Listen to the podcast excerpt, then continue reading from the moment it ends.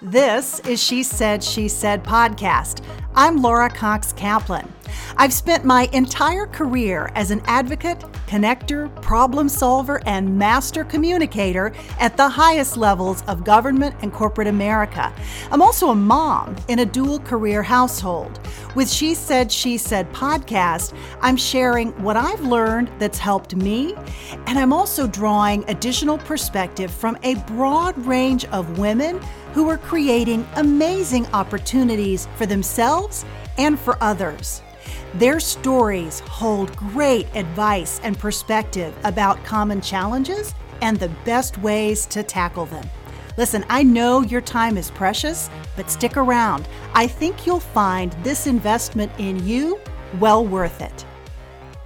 Hi, friends, welcome. If you are anything like me, you are in search of positive content, especially right now, that's uplifting, but that still makes you think.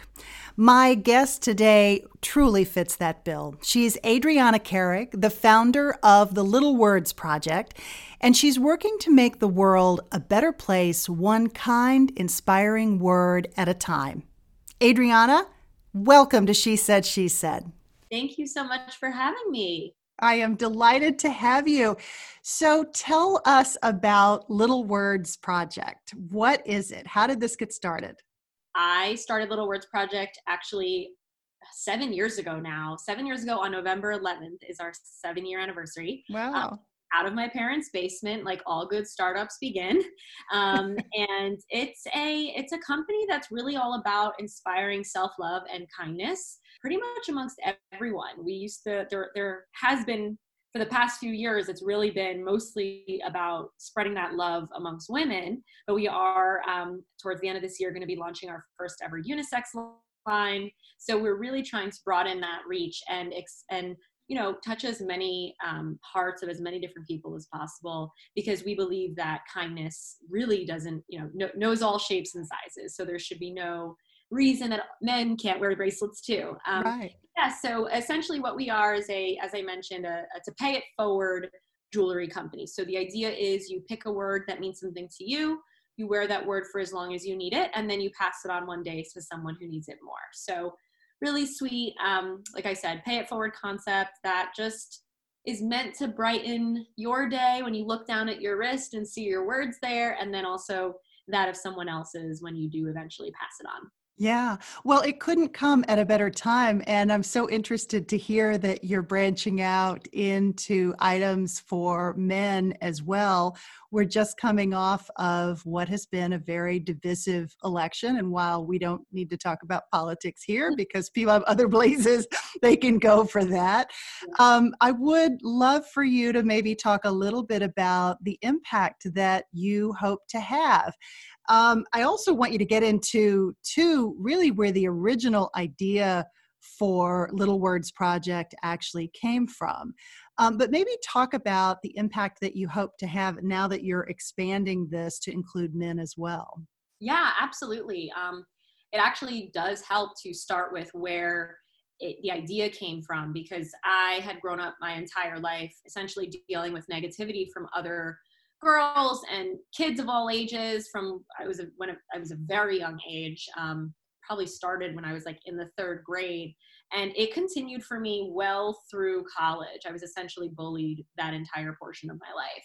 Um, which when i tell that to people they're like shocked because i guess you know whatever molds they have in their head of the type of person that might get bullied i don't fit it. However it just goes to show that you know you can be targeted you can be um, attacked for whatever. There might not be a specific reason it's just because you're that you're the flavor of the week. Right. So for me it felt like it was like my entire life um, and it was pretty much i can remember like some incident from like each year of my growing up and it, when i say it continued through college that's kind of when it started to dawn on me that this was like a problem. Um, it happened a lot with me with other girls. So that's kind of where the initial desire to start a brand that was all about kindness amongst women mm-hmm. um, came from. Uh, but that's not to say that there aren't plenty of young men and, and men, just people in the in from all walks of life, all ages, deal with negativity and cruelty in one way or another. Um, and you said we've seen that a ton this year, and you know hopefully that's not going to happen going forward. Um, so essentially, the impact that we're hoping to make is the same that it was since the very beginning of launching this, and that's just kind of bringing a little bit more kindness into the world, right? Mm-hmm. like infringing on the territory of cruelty, um, having something that lives on your wrist that is meant to be a vehicle of that very kindness.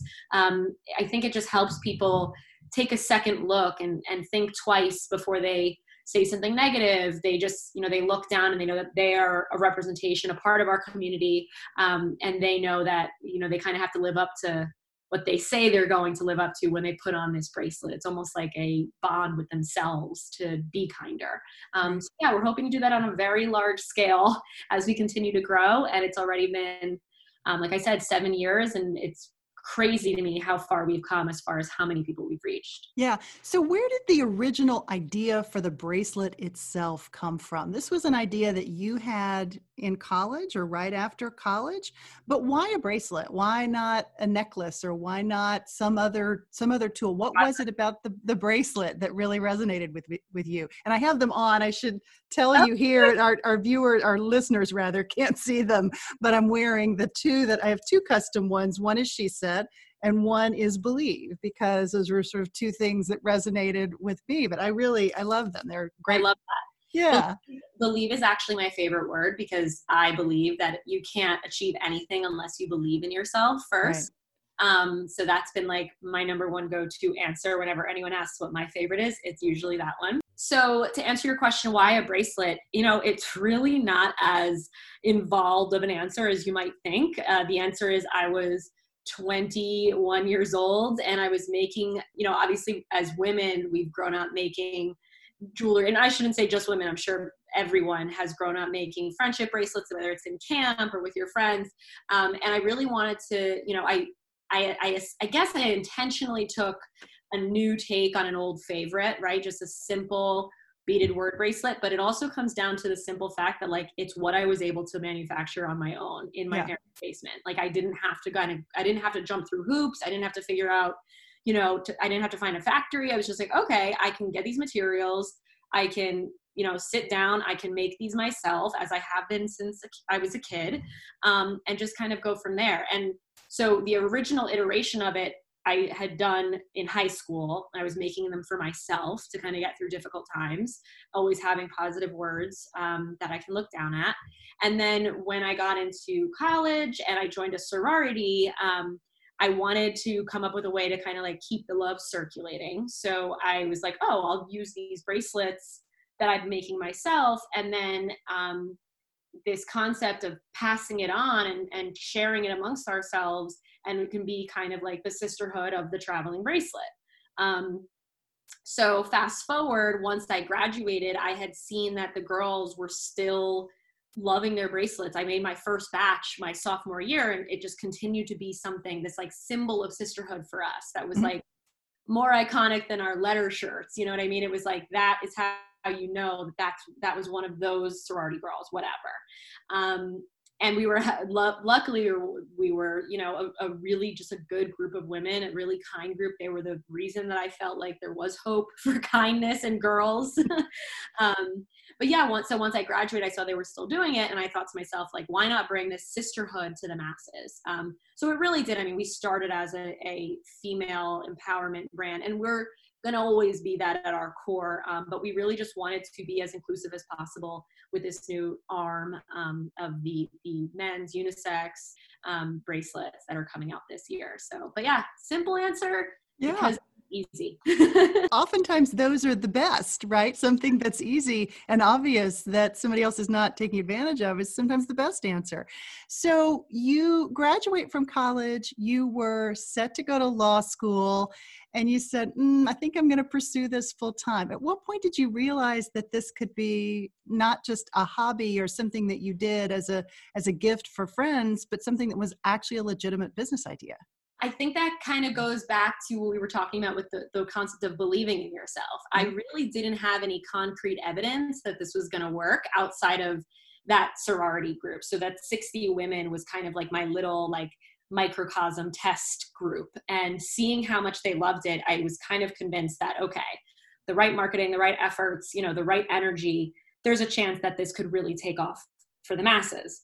So when um, I decided I was going to full time, I guess it really wasn't until about a year into making them and selling them that I was able to really dedicate myself full time to the business. And with law school, I was studying for the LSAT right around when, or I took the LSAT rather, which is the test to get into law uh-huh. school right around the time that um, I was launching it. I was kind of like, oh, this will just be like a side project. And it really took off in the very beginning and my lust my my lsat scores weren't like telling me i had to go to harvard. So i was like okay well then i think i'm just gonna i'm just gonna trust this and i'm gonna kind of go feet first and um, or head first rather and, and trust my instincts and believe in myself. And it really helps that i had parents that were so understanding and like totally cool about it um, and they've been so you know helpful and just supportive of me ever since. And if I didn't have that, I probably would have been a little more inclined to like take a safer route. Yeah. Uh, but I was very lucky in that regard. Yeah. So I have so many questions about how you go about starting a business like this, how you scale it, how you go from being in your parents' garage, you making the bracelets, to something that obviously has to scale in order to meet customer demand. I know that you have taken a self-funding route, which means that you know you're still in charge of you, you're not beholden to your shareholders, just your customers and yourself. But maybe talk a little bit about the scaling process and then why you made the decision to self-fund because that can be a tough you know it can be tough for people to decide to do that it can be hard for women entrepreneurs to get funding too but that's a whole whole nother story but i'd yeah. love to hear your perspective of course. I mean, that's definitely a part of why I, I never went that route. But um, to kind of start from the very beginning, when it comes to the scalability or the scaling of the brand, I mean, when I tell you that I kind of just started, um, that's exactly what I mean. I really just was like, okay, I use, I make these, I can make them cuter. I'm going to get Was it. this just you or did you have a team at this point? No, just me in the very beginning. I was making them literally on my bed in my college dorm room with materials from Michaels. Like it was that simple. And um, then once I graduated, I was like, all right, let me just like, let's see. I think I, I, I can put together a website. So I did have, I actually, I say I got the business on sale because I had friends from all different groups. Um, you know, one girl was starting a website development business. So I was like, great, you want to make my website? I'll be your first client, whatever. And then, uh, you know, I had another friend who was in video production. I had him create like a little video for me. I think I will give myself the credit that from the very beginning, I've always had a pretty decent knack at, at marketing and at the importance of the story and mm-hmm. telling the story along with selling the product. And I think that's very important for young entrepreneurs today like if you want to start something it's just really good to know you know that it's really good to have a story behind it right? And and you know sell something more than just the product right? Sell the feeling the emotion the experience. Um, and i think that from the very beginning that's what we got right? Um, but yeah so you know it was really not like a calculated there was no business plan there was no okay after year one i'm going to be at this stage and da da da. I really just kind of started I started selling. Um, I actually I reference this book a lot, and I, I, don't know. I mean, you've definitely done your research, so you might have seen um, me talk about it before. But I read this book called The Hundred Dollar Startup, and it's literally a tiny little book. And in that book, it the the the, the author says, um, which his name's escaping me right now, but the author says all you need to start a business is something to sell, a way to collect people's money, and people who want to buy it. Wow. And and I was like, well, that's simple. like, I'm going to do that. So I put up a website, put, took pictures of the product, had a way to capture their credit card payments and a way to ship them out the door. And it was that, it was really just a matter of like, let's just try. Um, you know, right off the bat, I had the help of the sorority posting the link on social media. Social media has been a big help in the scaling of the business. Um, so that really helped. And then, you know, as time went on and I started getting bigger and bigger, I just kind of met the demand with, you know, a, a, a change, right? So if it was, okay, you're getting a ton more online orders, I need to hire someone to come help me make or I need to beg my mom to come help me make bracelets, which she did. Um, and my dad helped me with the shipping in the very beginning. Again, supportive parents are key. So um, great. friends or family, whatever you have, leverage them. Um, and then, you know, as as time went on and we started going into retail stores because I had a rep contact me and say, Hey, I think I could help you get into stores. I'm like, What does that mean? And I would learn, right? So it was really just a bootstrapped experience where I would every single day I'd learn something new and I'm still learning to this day. It's it's exhausting, um, but it's really it's cool to feel like you can do it on your own. And and I like that you mentioned that we didn't go the traditional funding route because um, so many people feel as though I don't know, I feel like it's a barrier to entry for so many young people, especially young women who are maybe a little kind of intimidated by that concept. I definitely was. I'm not as much anymore, but now we don't really need it. So if I had been a little more confident back then, I guess maybe I would have tried that route. Um, but ultimately, we ended up not needing it. And we've been self funded since the very beginning, profitable in the first month, which is just exciting to think about and we've remained that since since that time um, and we managed to double actually or just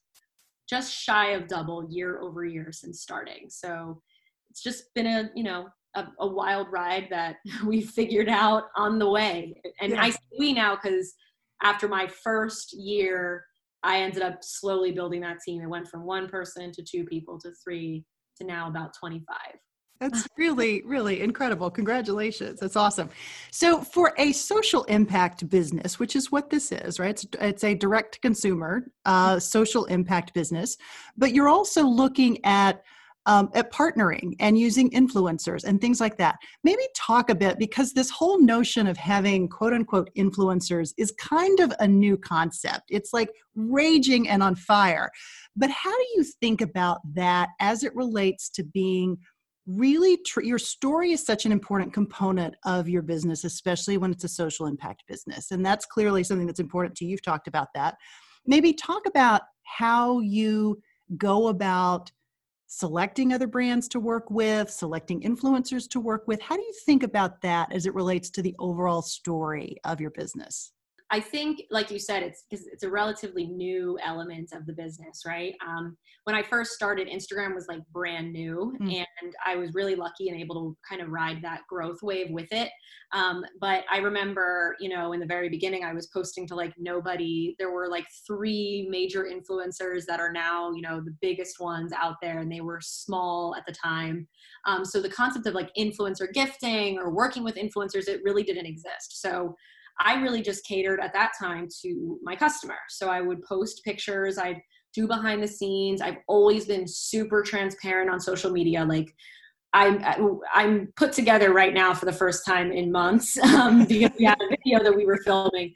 For the most part, it's like me with my hair up, in sweats, at the office, at home, whatever it might be, being like, "This is business owning," you know. And I think that transparency really kind of garnered this community around us who just love what we're doing and, and love that they feel like they know us and they know our lives. They know our first and last name. Well, maybe not last, but they know our names for sure. Actually, yeah, they know our first and last.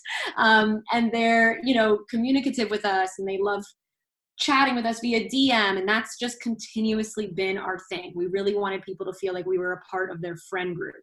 Um, so that's kind of how we've leveraged social media, much more so than the influencer gifting aspect. Um, but to answer your question, how we typically work with people, we, I mean, I don't pay for posts ever um, unless it's someone that I'm like they've worked with us before. They have shown and and and promoted the product on their own uh, accord because they just love it, mm-hmm. then I'm like, okay, I understand influencers. That's your livelihood and I want to support. So it's kind of like a mutual support experience. But you're never going to catch me like sliding into an influencer's DM and agreeing to like a thousand dollars of a post. You know, it's just it's too much. It's hard as a small business to keep up with that kind of stuff. Um, mm-hmm. Um, so that's like my first rule of thumb. And then the second rule of thumb is we really only work with people that are true, you know, quote, nice girls, as we like to refer to ourselves, and soon nice guys. And really just wanting to make sure that they practice what they preach and they are honestly who they say they are. Um, it takes a little bit more research and being a little bit more picky. But I do think in the end, it, it really keeps us true to who we are and, and people respect us for that.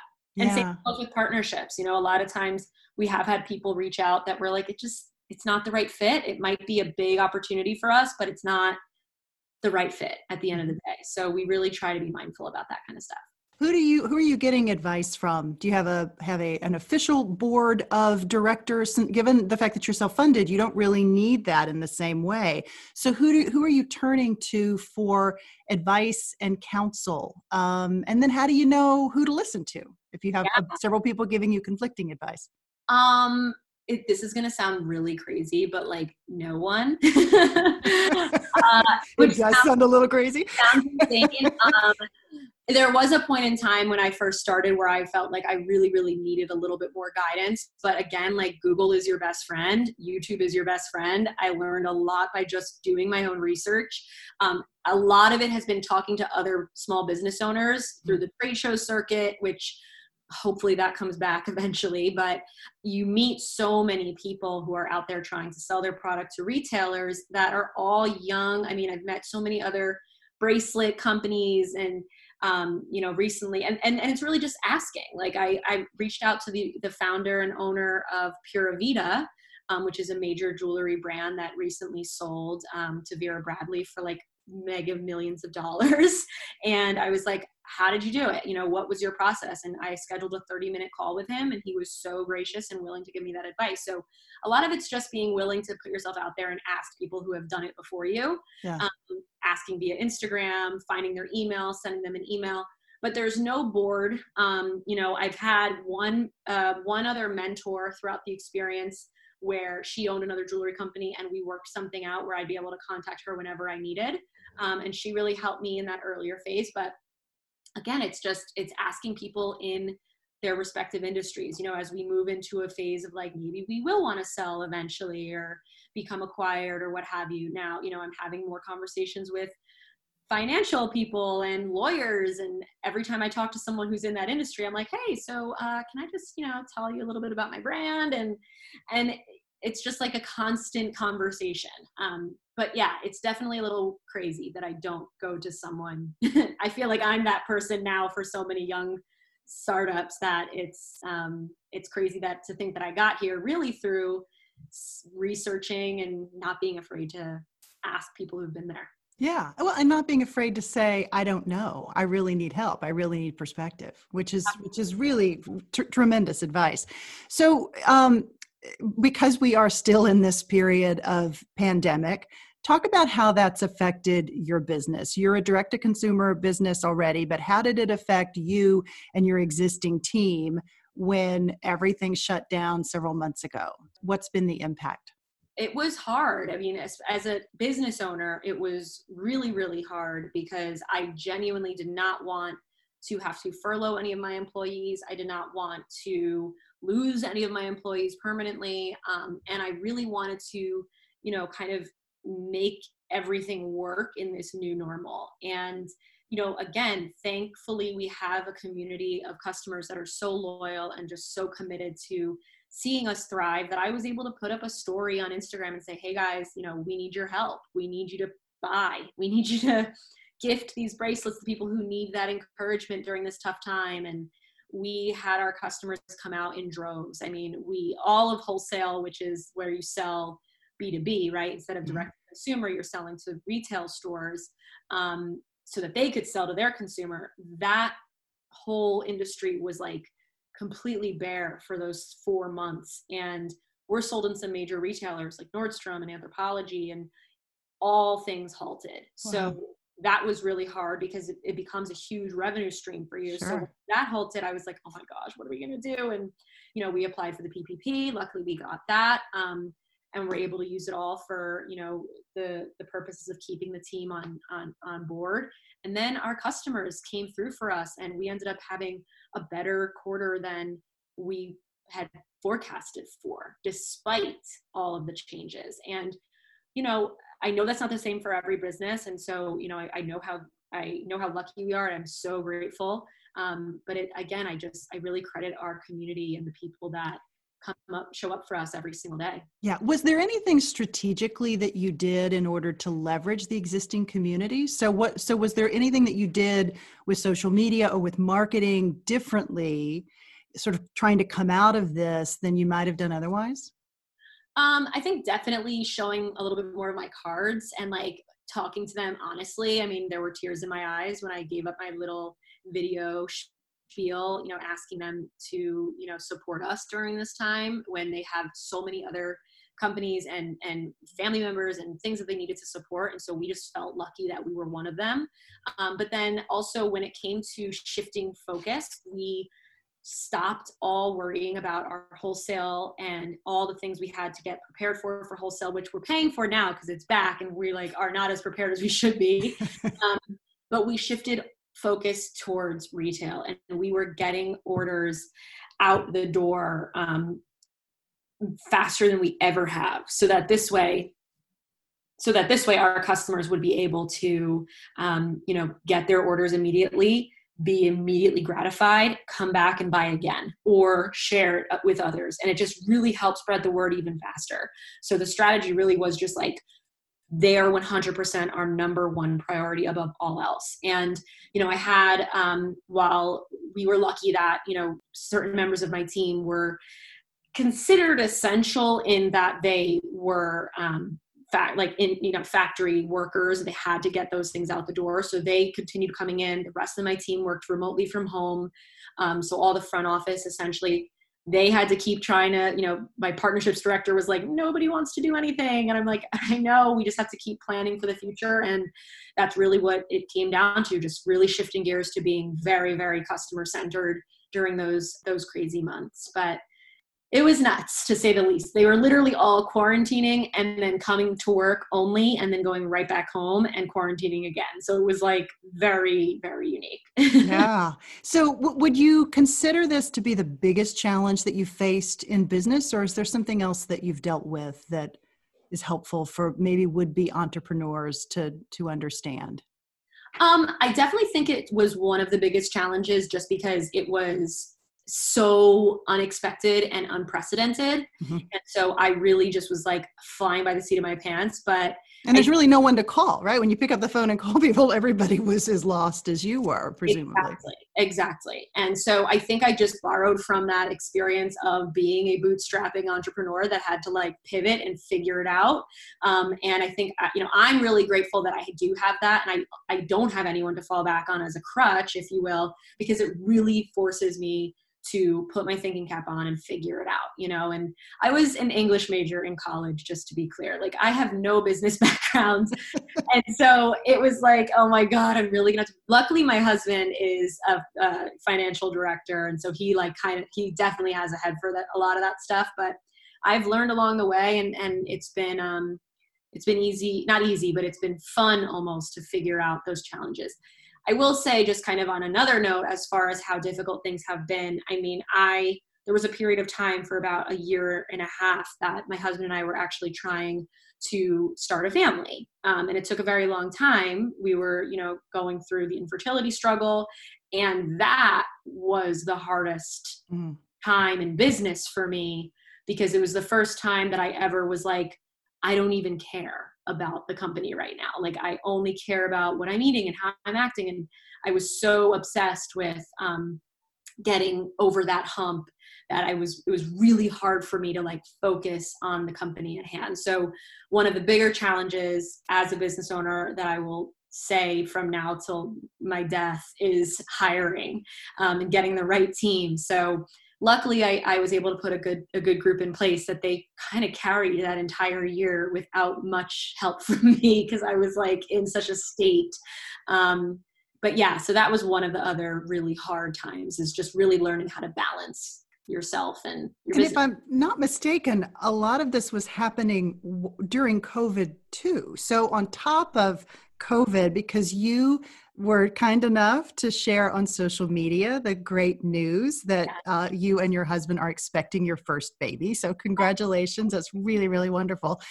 Um, but you were dealing with that and the infertility treatments and all the drama and, and, and, you know, hormone fluctuations and everything that goes with that while also living through a pandemic and running a business through a pandemic.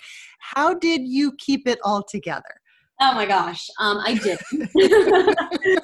I didn't, and I didn't fault myself for that. And that's really what it comes down to. I was just like, look, I am a mess. I don't care. It, this is what it is. My team is freaking awesome. And you guys are, I was just very transparent. I mean, I, I talked about the infertility struggle.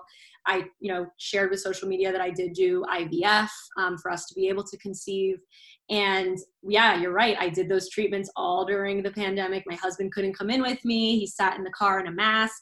But you know, I, I always look, I mean, hindsight is 2020. And looking back, obviously I wouldn't be where I am right now. I wouldn't be pregnant. I wouldn't have this baby coming to me um, had it not been for all of those things. I mean, in a really crazy way, you know, the COVID, the pandemic really forced me to slow down, chill out, realize that you cannot handle and t- you can't control everything. And, you know, I think the lesson of infertility is exactly that. And the lesson of the pandemic and, and the COVID experience is exactly that. So it was this like melding of the right timing as again as weird as it to say because i know that was not how covid treated everybody you know right. what i mean um, but I just was forced to chill and kind of let the pieces fall where they may and be confident in what I've built up to that point to establish, you know, that good foundation. Mm-hmm. And so, yeah, no, it was it was crazy. yeah. How how so it was very important to you to share authentically, to share your story and your struggle with your community broadly that can be a very difficult thing to do. Maybe talk about why that was important. Um, yeah, I mean, do you mean with regards to infertility or with regards to just being a business owner? all of it, all of it, really. You know, because you're making a determination about whether you want your something that is really personal to you and very private whether you want to share that publicly right it becomes it's not just your story it's your husband's story it's your child who's not here yet but it's it's everybody's story. So you have to make a determination about whether everybody wants to be in the limelight and wants to have you know what i mean? So talk about maybe how you thought through that and why that was important from the standpoint of your brand yeah. Um, so, I mean, from the standpoint of my brand and just from the standpoint of like my personal brand too, of who I, Adriana Carrig, is, I have been that girl since the very beginning of time. I'm, I'm very open. I don't feel like I am someone who, um, I, I just thrive in environments where I can talk and like if if there's something wrong or something that I'm going through, if I keep it all in, I would combust, you know? So I needed the ability to be able to share it. Social media kind of provided that platform where not only could I share, but I could also help. And being able to help other women who are going through that and often silently because like you said you know this isn't just my story it's my husband's story it's my in-laws story it's my parents story and you know i definitely beginning a lot of especially the older generation was a little like mm, are you gonna definitely tell everybody this? You know are you gonna share the whole thing? And even my little brother is like who's a little bit more conservative in that regard he's like are you gonna really like document the whole experience? And i'm like yeah you know because that i understand that it's it's not ev- you know not everybody is comfortable with that but for me knowing that i'm able to help other women go through that same struggle who can't and don't have as much of a, of a good understanding from their family um, or uh, you know as, as understanding of a family i should say rather it, it, that meant the world to me. And having people every every other week tell me hey i'm going through struggles too. Thank you for being so open. It's really helpful to see someone have their happy ending. And that's that's what kept me going a lot. And now don't get me wrong there were a lot of times that i didn't i wasn't like crying, let me hop on and show that difficulty. I just would share the story a lot of times after or during, but you know, it was a it was a subtle version. And yeah, I mean, how that goes back to the brand is the same thing. It's just I've just always been transparent. Um, I will say that since you know the craziness of the election and since getting pregnant and just in general, I've been feeling sort of like ugh, like icky about social media. So I've been like, I'm just gonna I'm going to be a little quieter and I've been taking my little break and I'm giving myself that grace, you know. And if pe- people have asked, like, what's going on, and I'm like, I'll respond, but I'm not as open right now. And that's okay. Like, it's whatever yeah. makes sense for you and whatever makes you feel good. Yeah. Maybe talk a bit about one element of the bracelets that I don't think you touched on is that on each one, there's a little tag with a number. I'd love for you to talk about maybe stories that women have shared through these little tags and what you've learned from their stories each bracelet has a little tag on it. Um, and I know I don't know if you're going to show any footage, but I'll see if I can put this in the screen. well, we're we're for sure going to show. Yeah, I, I, can see that, and then we'll also include some photographs. Yeah, I'll get some screenshots. They never look quite as good, but we'll we'll do what we do what we can. So folks should check out um, both Adriana's feed and mine on Instagram because we'll post pictures so that you can see both the bracelets and the tags. So sorry to interrupt you. No, of course. Um, so yeah, so each bracelet has that little tag, and on there is a number um, that you use. It's a code really that you use to register the bracelet on our mobile app or on our website. So this is a way for you to put in your story, um, share what the word has done for you, or, or, what it means to you, or why you purchased it, or what have you. Um, and then eventually, when you no longer need that word, or when someone else needs it more than you do, you can pass that bracelet on and as long as she or he registers the tag, you can actually track and see where the bracelet goes. So you can see how it's impacted that person and then the next person and the next person. Um, and it's really just an incredible way to, again, see how your single act of kindness affects people down the line. Some of the stories that we've seen is really, you know, what makes me get out of bed every morning. Just the knowledge that we really are making a difference in so many people's lives. And just the fact that we're still here. I mean, when you look at the product, it's a very simple bracelet. You know, it's a mm-hmm. very simple design. It's not like I did anything revolutionary. I I just took something that has been a fan favorite forever and put a little extra spin on it. Um, and to know that it's been impacting so many lives has just blown us away. And you know, obviously, my my brain is currently in fertility, um, and those are the stories though that really did impact me the most when I was going through my journey because and also the stories are all published so you can go on our website and read all the recent registrations which is really cool um, but there was you know there were bracelets that were passed woman to woman who had gone through infertility and then eventually had their babies. Um, there were bracelets through the you know where one woman would wear it through all of her all of her experience and then send us a picture of her finally holding her baby with the, the bracelet visible. Oh, um, those really lovely. those got me. Um, but if you know, there's there are stories that run the gamut from it's a young girl who just got it for her first dance recital to you know uh, an older woman who whose daughter gave it to her because she just started her first round of chemo. Um, and then that woman wears it through her survivor story. So it's just incredible that it's this little piece of jewelry. I say it's like plastic on a string. and that's how we we kind of like humble ourselves every once in a while when we, when we remember that, and yet it's doing so much good, and it's yeah. It's humbling. Well, while the the origin of this came from really girl on girl bullying, there's a lot of effort um, to shine a spotlight on bad behavior and you know you started being bullying many years ago right do you think there's been um, sort of a shift around this. Do you think that is getting better because of efforts, not just your efforts, even though it's incredibly important, there's a lot of effort to really shine a spotlight and make girls and parents or caregivers much more aware of the problem. Do you see it changing? I do. I do. I think, um, despite you know, obviously the state of the world I, I, right now, I do feel as though you know there's never been this much inclusivity being so important. You know there's never been this much talk of the social difficulties that we are going through as a nation and, and the importance of of putting you know your neighbor uh, ahead of you ahead of yourself. And i think that that's something that is definitely new. Um, i always say too like i really i hopped on right as the wave was about to take off and, and we kind of we've been cresting through this this experience but you know i started the brand three years before you know the hillary clinton election and the i'm with her campaign and the female the feminist movement that kind of resurged and just the girl power that kind of came out from all that.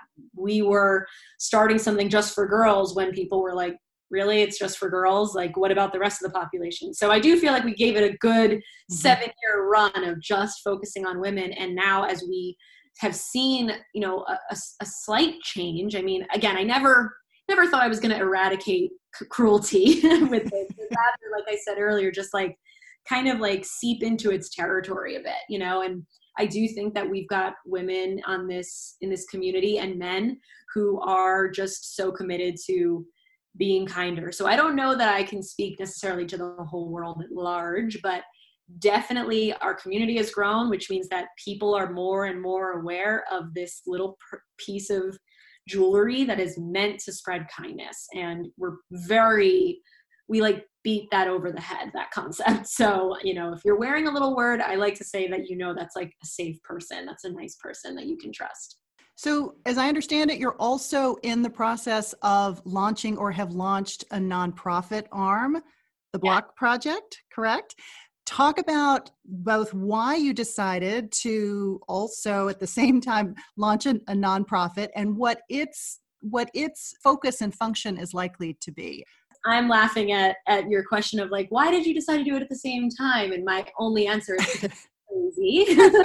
well, and you're because you're branching out with men and you're and you're doing yeah. I didn't even realize that you were reaching out to men until we started this conversation. But I'm like, wow, that and the nonprofit almost simultaneously. All without any help. anyone to call.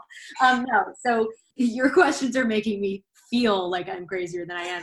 Um, no, but it's good. I, I love being busy. I love, and especially with an impending maternity leave coming up, I'm like getting it all in now and yeah. settled so that I'm not like launching something brand new in April when I'm due. But they are different focuses, right? I mean, the, the nonprofit has a has a different focus. So maybe talk about how what what that big difference is and why you felt the that there was an additional need that wasn't being met through the through the retail business.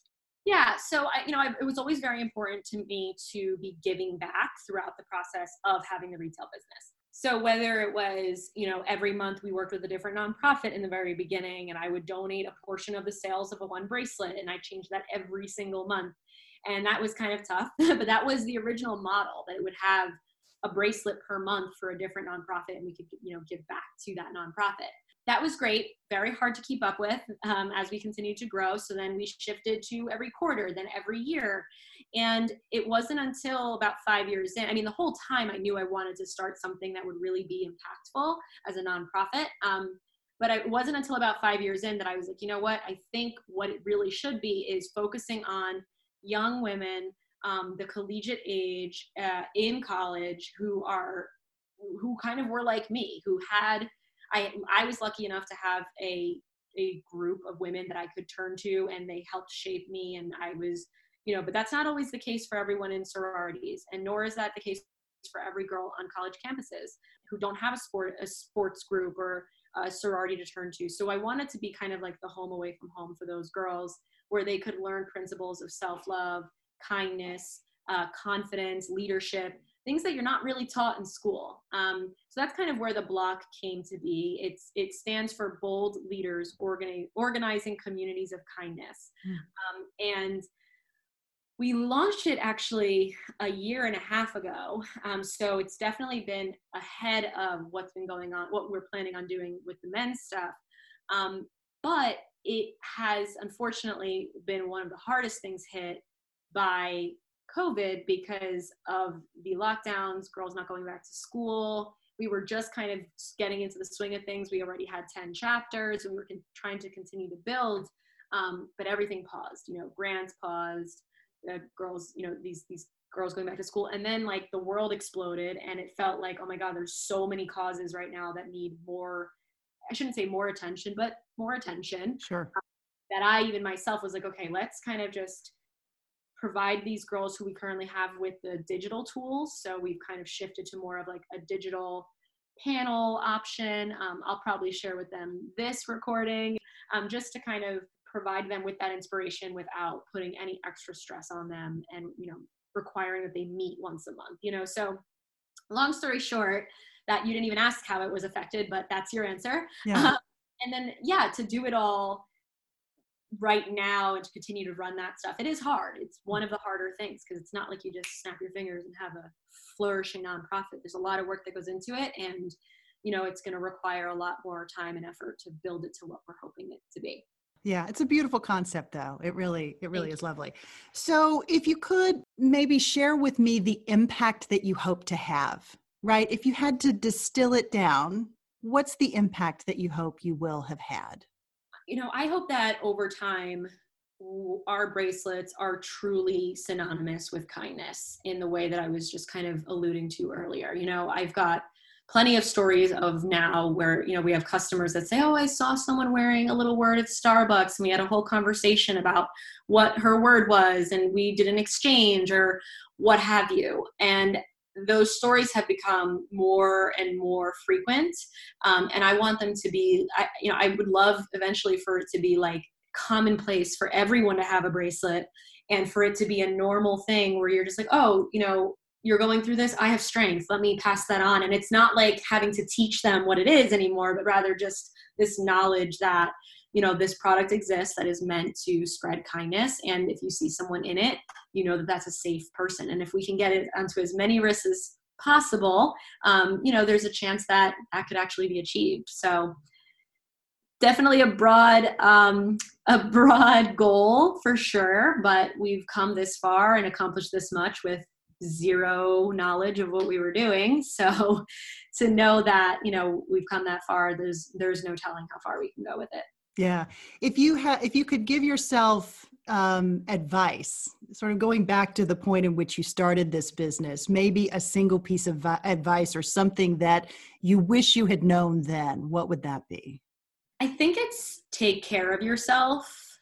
Um, and i say that because for a long time, I really only cared about this business and it took first place to everything in my life, including my sleep, my mental health, my well being.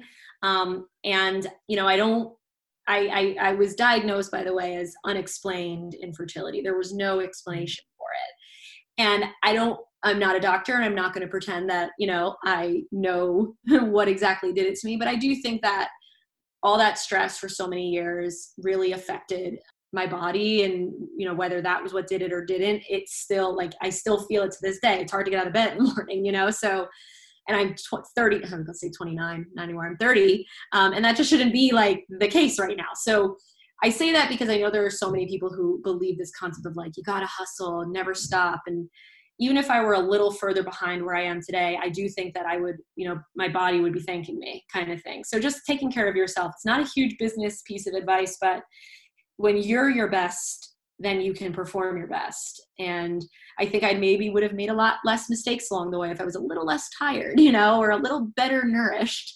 Um, so yeah, taking care of myself is probably the I'd, I'd do it a little bit better if I could go back in time. yeah, it's great advice. It's great advice. This has been such a pleasure. I really loved meeting you and congratulations on everything you have going on the baby coming, the business, all of these things. It's really terrific. Thank you so much, Laura. I really appreciate it. It's been a great conversation. You really are probably one of the best interviewers that I've, that I've ever worked with. Oh, so you're sweet. Thank you very much. Thank you. I appreciate that. To learn more about Adriana Carrig and the Little Words Project, check out the show notes for this episode. And don't forget, her amazing bracelets make great holiday gifts. So if you're starting to think about the holidays, which are coming up in just a few short weeks, check out the link that I've included in the show notes for this episode. You can purchase her bracelets directly from that link. If you're new to She Said, She Said podcast, please be sure to check out our past episodes, including the new short form pods. These are five to 10 minutes of perspective on a topic that comes up that I think you guys will really appreciate. The last one was on how you can build your confidence by embracing those or building relationships with those who have a different ideology or political point of view. Um, these are new content for the platform, and I would really love to know what you think. I'd also love to know what other topics you'd really like to hear about. Um, any feedback would be greatly appreciated. And before I let you go, I also want to ask a favor. If you're enjoying She Said, She Said podcast, and I sure hope you are, I would be so grateful if you could share us with your friends and I would also be so grateful if you would go on iTunes and give us a nice review. Just a few quick words and five stars, if you don't mind, would be awesome. Nice words and nice reviews make a big, big difference. They help us move up the charts and they help others who are looking for content like this to find it more easily. I really appreciate you being here as always, and I hope that you found some great perspective and got a positive lift for your week. I'll see you next time. Take care.